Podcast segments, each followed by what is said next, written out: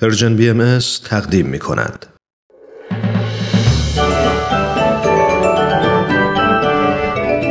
کودکان منادیان صلح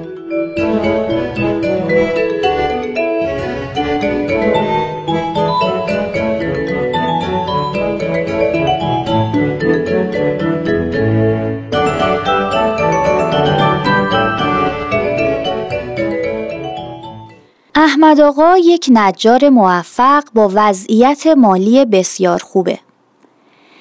سوادی در حد دوران ابتدایی داره.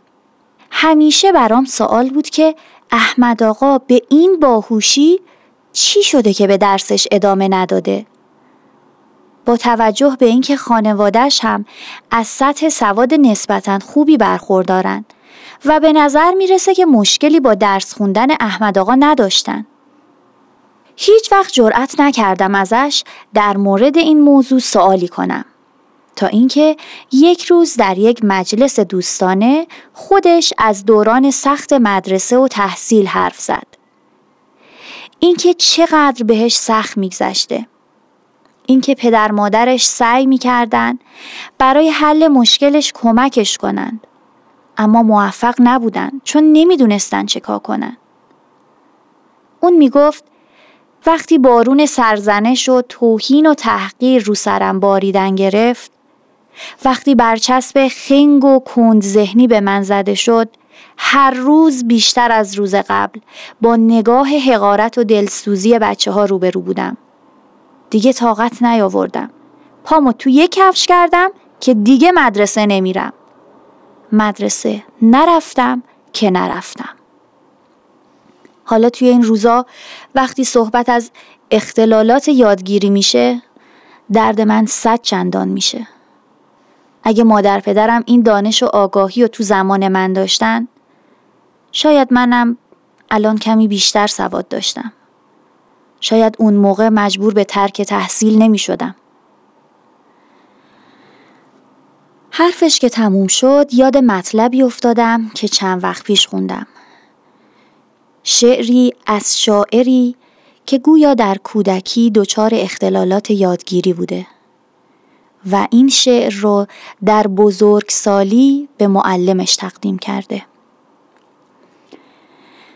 کاش برای آموختن به من به راهنمایی شفاهی بسنده نمی کردی. من نیازمند راهنمایی عملی تو هم. کاش مرا آزاد میگذاشتی و از کندی حرکاتم ناشکیبا نمی شدی. به خاطر عملکرد ناشیانم فرصت کسب تجربه و یادگیری را از من سلب نمی کردی.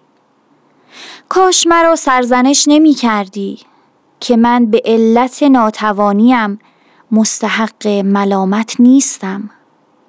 کاش زندگی من قلبی بود که آهنگ تپش پرمهرش را به عنوان هدیه ناقابل در آستانه باورت نصار می کردم تا اطمینان کنی که خواهم آموخت.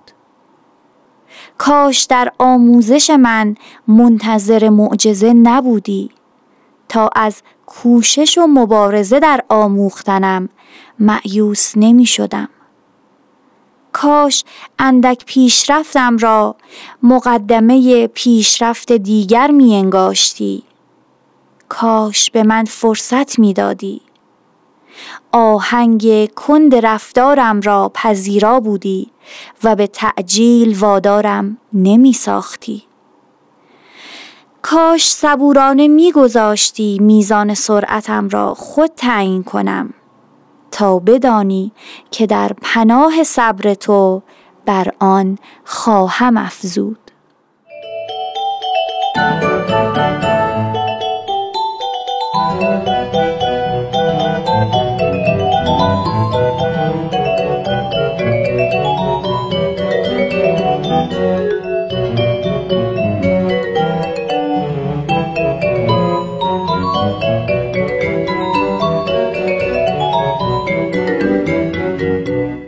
همه ما در زندگیمون با دانش آموزانی برخورد کردیم که در یک یا چند درس از بقیه همسالان خودشون عقب ترن.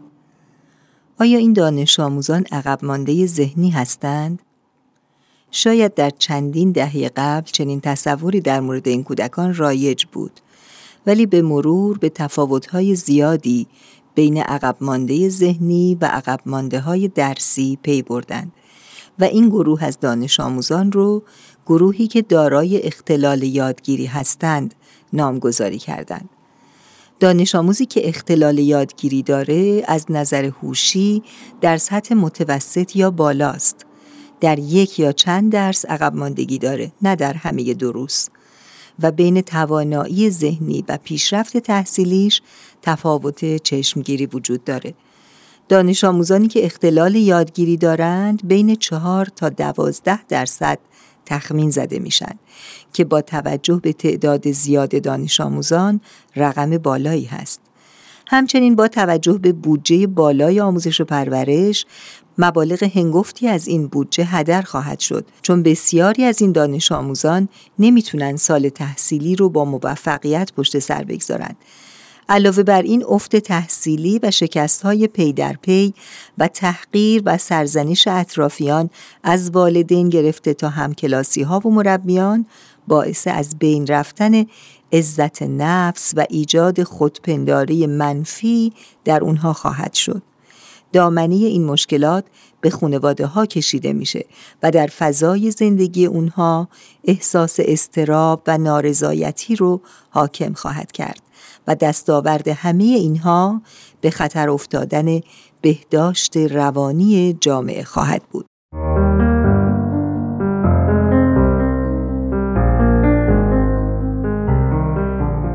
بسیاری از مشکلات یادگیری در سالهای قبل از دبستان قابل پیشگیری هستند.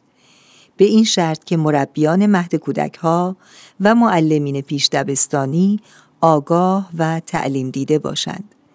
این مشکلات غالبا در اثر عدم تمرکز، ضعف حافظه دیداری یا شنیداری، حساسیت شنیداری، ادراک، عدم برتری جانبی نیمکره های مغز و عوامل دیگری از این دست اتفاق میافته و با بازی و تمرینات طراحی شده متناسب با هر علت قابل درمان هستند. شاید ذکر این نکته موجب دلگرمی و اطمینان باشه که بسیاری از افراد مشهور و موفق حتی نابغه جهان اختلال یادگیری داشتند از جمله انشتین، ادیسون، داوینچی، والت دیسنی، بتهوون، موزارت و نویسنده محبوب کریستیان اندرسن. سه نوع اختلال در یادگیری اتفاق میافته. اختلال در خوندن، اختلال دیکت نویسی و اختلال ریاضی. اختلال خواندن معمولا باعث عقب ماندگی در بقیه دروس میشه چون کودک رو ناتوان از خواندن دروس دیگر مثل ریاضی و علوم می‌کنه. این اختلال در پسران شایعتر از دختران هست و در برخی منابع تعداد پسرانی که این مشکل رو دارند چهار برابر دختران ذکر شده. این کودکان ضعف تمرکز و توجه دارند. هنگام خوندن به جای اینکه چشمشون رو حرکت بدن سرشون رو حرکت میدن وقتی مطلبی رو آهسته می‌خونند لبهاشون رو حرکت میدن و کلمه به کلمه و به زحمت می‌خونن این نشانه ها که ذکر شد معدودی از نشانه هایی هست که این کودکان درگیر اون هستند. اختلال دیکته شامل نوشتن غلط کلمات به علت ضعف در حافظه دیداری یا شنیداری، عدم دقت، وارون نویسی، قرین نویسی، عدم تمیز دیداری یا حساسیت شنیداری و امثال این اتفاق میافته و درمانگر با توجه به فراوانی نوع غلط درمان رو طراحی می‌کنه. در فهم ریاضی علاوه بر موانع کلی که باعث اختلال هست مشکلات فهم عدد و عدم توجه و تمرکز هم مطرح است. مهارت‌هایی مثل طبقه بندی، ردیف بندی، نگهداری ذهنی و دیگر مهارت‌های مربوط به فهم اعداد و درمانگران معمولاً با طراحی بازی و نقاشی و فعالیت‌های مناسب دیگر به تقویت این مهارت‌ها می‌پردازند. اونچه که بسیار حائز اهمیت هست اینکه هرگز نباید طفلی رو که در امور تحصیلی با مشکلاتی روبرو هست سرزنش و یا تنبیه کرد باید علت مشکل رو پیدا کرد و با مشورت با مسئولین مدرسه و در صورت لزوم متخصصین روانی در رفع مشکل تلاش کرد. حضرت ولی امرالله میفرمایند پاره ای نواقص طبیعی در هر طفل ولو هر قدر صاحب استعداد باشد موجود است که مربیان وی اعم از والدین، استادان و یا راهنمایان و معلمین روحانی باید در علاج آن سعی و مراقبت موفور مبذول دارند.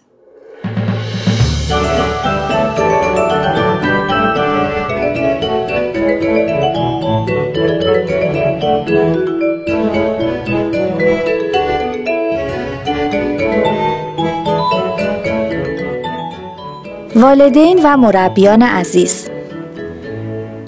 مجموعه ای که این بار در خصوص اختلالات یادگیری به حضور شما معرفی می شود مجموعه است نوشته دکتر مصطفی تبریزی. این مجموعه توسط انتشارات فراروان به نشر رسیده. شامل سه کتاب که به صورت مجزا در زمینه اختلالات و درمانهای اون راهنمایی های بسیار مفیدی رو به شما ارائه خواهد داد. عناوین این سه کتاب به شرح زیر است. درمان اختلالات ریاضی، درمان اختلالات خواندن، درمان اختلالات دیکته نویسی. امیدواریم از مطالعه اون بهره کافی رو ببرید.